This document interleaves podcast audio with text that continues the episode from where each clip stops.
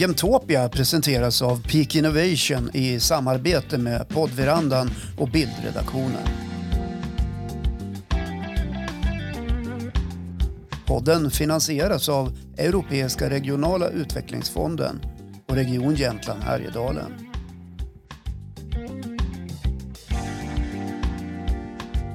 Hej och välkomna till Jämtopia och ett avsnitt som vi ska ägna åt lite regionalpolitik, lite jämställdhetspolitik och en hel del åsikter om vad ett bra innovationsklimat innebär för landsbygden i Sverige.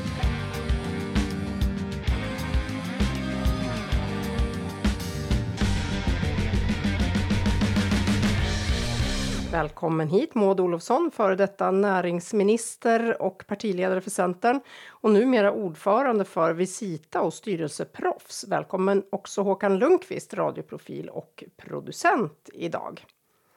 Ja, Maud, du är ju ordförande för Visita. Hur har det varit under pandemin? Hur skulle du säga att besöksnäringen mår idag?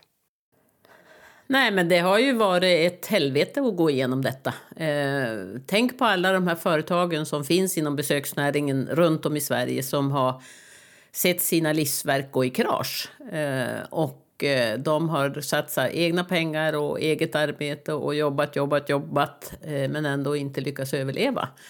Sen har vi ju, tack och lov, en kämpande skara företagare som eh, med blod, svett och tårar orkar hålla sig kvar. Eh, och nu när vi har fått lättnader i restriktioner så hoppas vi ju att vi ska ha, ha möjlighet att komma tillbaka. Men det, det har på riktigt varit förfärligt dåligt. Vad får du höra för historier? Vad berättar folk för dig? Ja, men på temat att eh, jag är tillbaka där jag var för 20 år sedan. Jag investerade i det här företaget och, och har byggt upp en organisation och jag har kunnat liksom, ta mig ifrån det här att stå i disken och i receptionen och eh, vara till att vara liksom, chef för det här hotellet. Eh, och nu är jag tillbaka där jag var för 20 år sedan. Eller eh, de som har sagt att eh, ja, men, eh, ja, strax innan pandemin så tog jag ut min första utdelning för företaget efter åtta år. Eh, och på grund av att jag gjorde det så sa Tillväxtverket att nej, men du kan inte få något, eh, någon hjälp med permitteringslön därför att du har tagit utdelning. Eh, till företag som säger ja men jag har fått ta alla mina sparade slantar och jag har fått låna pengar för att överhuvudtaget få mitt företag att överleva. Och eh, permitteringsstödet då, hur har det funkat? Jo, men ja, det har ju funkat på det sättet att det är visst företag som har fått hjälp, men det är ju designat för en industrikris. Det finns ingen annan beskrivning på det här. Eh, där företag kan liksom säga att Nej, men vi stänger klockan fyra. Men om man tänker sig en, en restaurang och hotellverksamhet, om man tar det som exempel, så är det ju inte så att du kan stänga igen eh, någon dag i veckan och säga att snälla ni, boka bara på helgen för då har jag min personal på 40 procent kvar. Eh, så att det är ju en helt annan logik att driva ett besöksnäringsföretag än att driva ett industriföretag. Men jag vill påstå att Sverige, eh, vi kan industrikriser, men vi kan inte kriser i tjänstesektorn och framförallt inte inom besöksnäringen. Eh, och det här har ju regeringen haft jättesvårt att förstå. Besöksnäringen är ju en ganska stor och ganska betydande del av näringslivet i Sverige. Ja, men det är ju det. Om man tittar på exportintäkterna eller importintäkterna så är det 140 miljarder och det är ju mer än vad fordonsindustrin levererar. Eh, mer än många andra branscher. Men det är ju väldigt mycket pengar och det som är det intressanta är ju att vi finns ju både i våra storstäder, i våra mellanstora städer, men också längst ut i glesbygden. Så att vi är ju motorer för samhällsutveckling på väldigt många ställen. Och jag har sagt till många kommunpolitiker nu när jag har bett att de ska förenkla regler och ta bort lite avgifter och sånt där under krisen att fundera över hur era samhällen skulle se ut utan besöksnäring. Ta bort alla restauranger, eh, alla hotell, allting som liksom rör det här att, att ha trevligt och, och, och eh, mysigt. Ta bort alla de verksamheterna och så lägger ni till kulturen och idrotten. Då är det inte mycket kvar av era samhällen. Så att det, det är liksom det, på riktigt allvarligt. Vad är de viktigaste frågorna nu då skulle du säga för att regionerna runt om i landet ska återhämta sig och eh, fortsätta växa? Ja, det viktigaste jobbet tror jag som vi har gjort, det, dels att påverka politiken och myndigheterna att faktiskt ta fram stödåtgärder så att våra företag har kunnat eh, få pengar. Både i omställningsstöd och permitteringsstöd och, och kommunerna med sitt regelverk och, och, sina avgifter. Och, alltså på alla de sätt, på alla nivåer har vi legat på för att få fram pengar till företagen.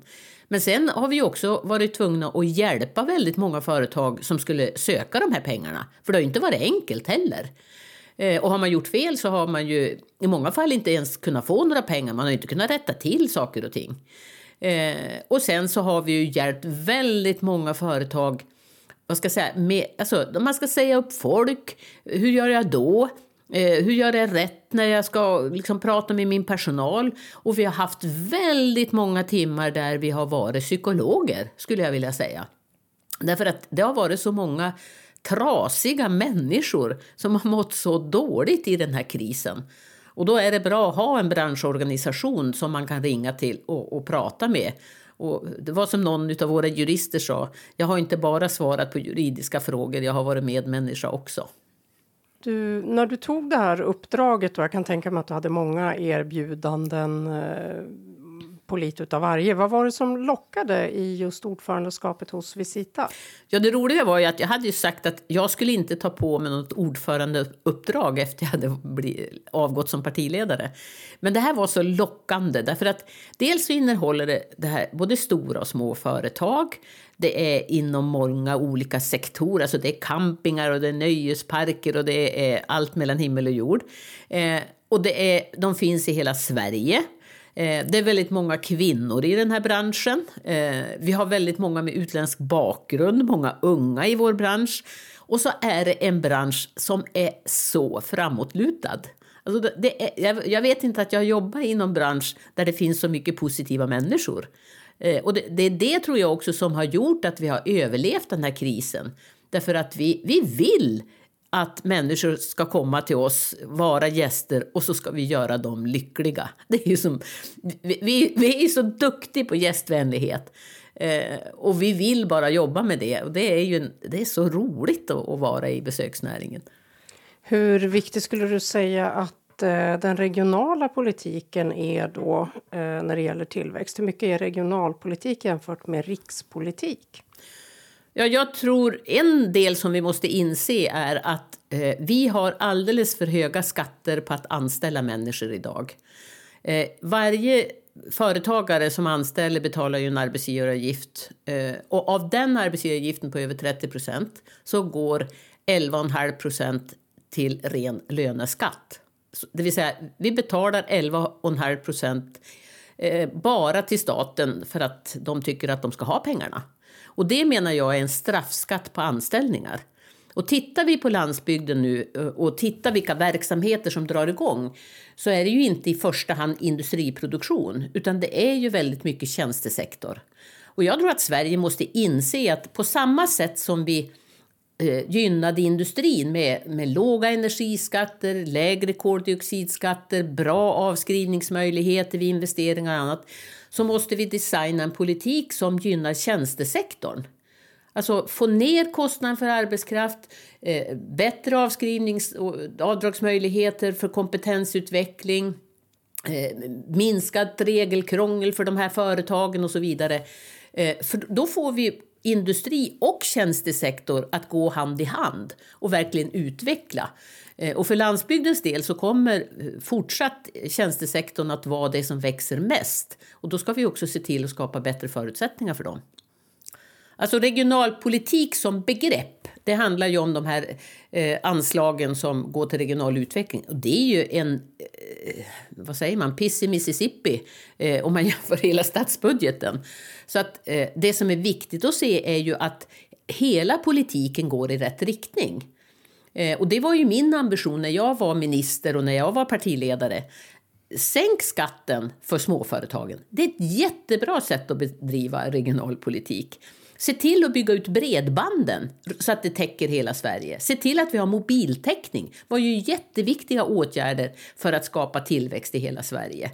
Eh, se till att det finns en infrastruktur i övrigt som kopplar ihop där flyg och tåg och buss och allt det här är ett nät av infrastruktur som gör att människor kan ta sig eh, till trakter där jag till exempel bor då, eller Norrlands inland eller vad det kan vara för någonting. Eh, och, och se till liksom att stimulera människor att vilja starta och driva företag så att du kan, du kan få en, en lönsam verksamhet. För då kommer ju människors kreativkraft att blomma ut och skapa de här jobben och den här tillväxten som vi efterfrågar. Så generellt så är det, det är mycket viktigare vad vi gör i den generella politiken än de små smulor som finns inom det regionalpolitiska anslaget. Du var ju inne där på din egen drivkraft när det gällde att tacka ja till eh, Visita, ordförandeskapet där. Och en av sakerna som du gillade och som fick dig att tacka ja, det var just att det var så mångfacetterat. Det var kvinnligt och manligt eh, och väldigt många olika kulturer då som driver företag inom Visita-näringen. Eh, skiljer sig manligt och kvinnligt företagande åt, skulle du säga, till exempel i tjänstesektorn? Alltså det finns ju forskning på det här som, som vi har drag, drog igång och det visar ju att det är ju mindre skillnader mellan mäns och kvinnors företagande än vad man föreställer sig. Det man kan se möjligen är att liksom risktagande delen kan vara lite mindre hos kvinnor men det skiljer mycket, mycket mindre än vad vi tror. Men det man kan se är ju att eh, Tittar vi på välfärdsföretagande till exempel så kan man ju säga att där finns ju kvinnors utbildning och det är ju därför man jobbar så mycket i offentlig sektor. 80 procent av de anställda är ju kvinnor. Men om man förhindrar de kvinnorna att starta företag inom den sektor där de är utbildade då förhindrar man ju också den här utvecklingen som skulle kunna finnas inom välfärdsföretagande. Eh, och det, man kan också se att eh, Eh, kvinnor finns mer i tjänstesektorn än de finns i industrisektorn. Alltså skulle sänkta arbetsgivaravgifter eller sänkt, eh, om man tar bort löneskatten skulle vara en otroligt bra stimulans för kvinnor som vill starta och driva företag. Eh, jag titt, vi e-, genomförde ju den här RUT-reformen och den har ju varit exemplariskt bra och har passat både stad och land. Därför att många har kunnat starta sina företag och, och vara liksom, resursen ute på landsbygden och i, i glesbygden. Eh, och det är det jag menar med såna här reformer eh, som är liksom frihetsreformer så kan man ju stimulera det sunda företagandet eh, på landsbygden och stimulera också kvinnors företagande. Hur eh, fungerar samarbetet idag då tycker du mellan näringsliv och och eh, kommunerna ute i landet? Det är verkligen si och så. Eh, och jag, ibland brukar jag säga så här, det är ju väldigt många kommuner som har näringslivskontor och det är väl väldigt bra. Men problemet är om näringslivskontoret Liksom de driver stimulans och stöd till företag. Och sen har du hela kommunhuset, om jag får kalla det det då, som gör det motsatta. Det vill säga, man vill inte ha konkurrens eller man konkurrerar med privat verksamhet. Eh, man har jättekrångliga regler, man har väldigt höga avgifter, man har mycket kontroller. Eh, det är en stor byråkrati. Och jag, varje gång jag pratar med kommunerna så säger jag så här, det är viktigare att ni ser till att den ordinarie verksamheten som ni har är stimulerande och eh, konkurrensneutralt gentemot företagen än att ni har ett näringslivskontor. Och det kan man se nu under krisen med besöksnäringen. Att när man nu har dragit ner på avgifter, på kontroller, allt vad det nu som kan vara, så har ju det varit en jättebra hjälp för företagen. Eh, och då tycker jag så här, ja men om det funkar nu då under krisen, varför fortsätter ni inte med det då? Och det här, är det en fråga som ni kommer driva från Visitas håll? Ja, absolut. Och vi har ju vi har gjort en lång lista på goda exempel ifrån eh, olika kommuner som har varit väldigt, väldigt bra. Eh, och så försöker vi få eh, kommunerna inom situationstecken tävla lite grann med varann att fortsätta vara bra. Eh, för jag tror egentligen att Alltså, nu, nu vill ju kommunpolitikerna att företagen ska växa och så vidare.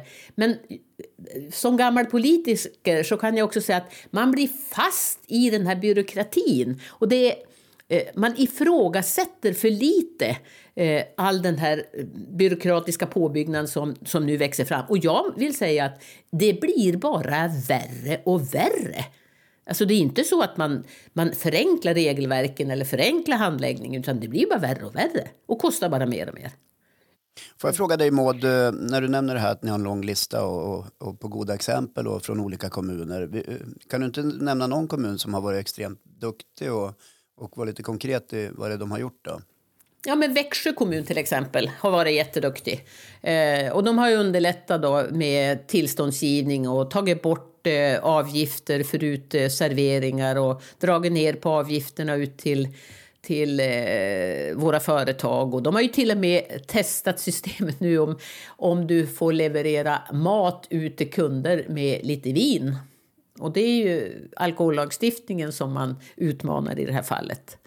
Eh, men, och det, jag ska säga att det är väldigt många kommuner som är Ja, men de har varit på och varit duktiga. Så att, eh, eh, det är egentligen fel att liksom bara säga någon, men, men eh, det är några som har gått före. Och Växjö är en sån. Vilka trender ser du just nu inom företagande, till exempel inom besöksnäringen?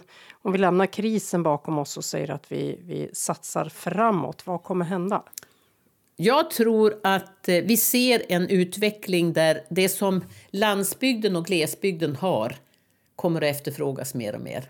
Dels i form av resurser, och då pratar jag skogen, jag pratar malmen, eh, jag pratar eh, liksom alla de här resurserna som vattenkraften och möjligheten till att bygga energilösningar och allt möjligt. Alltså vi har ju så mycket resurser och jag tror inte vi fattar hur rika vi är, men de måste förvaltas på rätt sätt. Eh, och det andra som om jag ser i besöksnäringen, det är liksom det här hållbara, naturturismen som växer så det knakar. Och då kan ju jag se eh, att det är fantastiskt bra för våra företag, men det finns också en risk med det här att vi inte vad ska jag säga, kan bygga upp en struktur där företag kan tjäna pengar på den här naturturismen utan vi har allemansrätten då som gör det fritt fram för allihopa att röra sig. Eh, jag tror att vi måste tänka lite grann hur kan vi hjälpa människor som är ovana att vara ute i naturen eh, att få hjälp med guidning och annat och också därigenom skapa jobb och utveckling lokalt. Eh, jag ser ett mycket större intresse för kvalitet. Eh, och jag hoppas att vi kommer till en situation där människor är beredda att betala för det. Eh, därför att eh, kvalitet i mat kostar pengar. Eh, kvalitet i produkter kostar pengar, investering och annat. Eh, men jag har en känsla av att det här när vi liksom har fått samla ihop oss lite grann och haft så här tråkigt under ett och ett halvt år, att vi liksom känner att "Nej, men nu är vi beredda att satsa, men vi, vi gör det på kvalitet. Eh, och då måste företagen finnas där och leverera det. Eh, och då, jag menar att hela, hela Norrland, om man får ta det som ett begrepp, då, har oändliga möjligheter att eh, leverera det. Men vi måste ju tänka smart så att det blir företag och jobb utav det. Avslutningsvis då Maud Olofsson, vad önskar du mest av allt just nu för att skapa de bästa förutsättningarna för vår landsbygd? Jag önskar mig politiker som är modiga nog att inse att det är småföretagandet som skapar jobb och utveckling.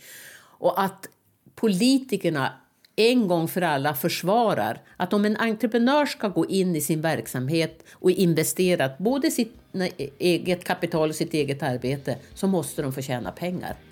Ta bort den här eländiga avundsjukan som finns och se till att skapa skattesystem där löneskatten är, en fråga. Men skapa ett skattesystem som stimulerar människor så att de tjänar pengar. För tjänar de pengar så investerar de fortsatt. Det är så en entreprenör fungerar.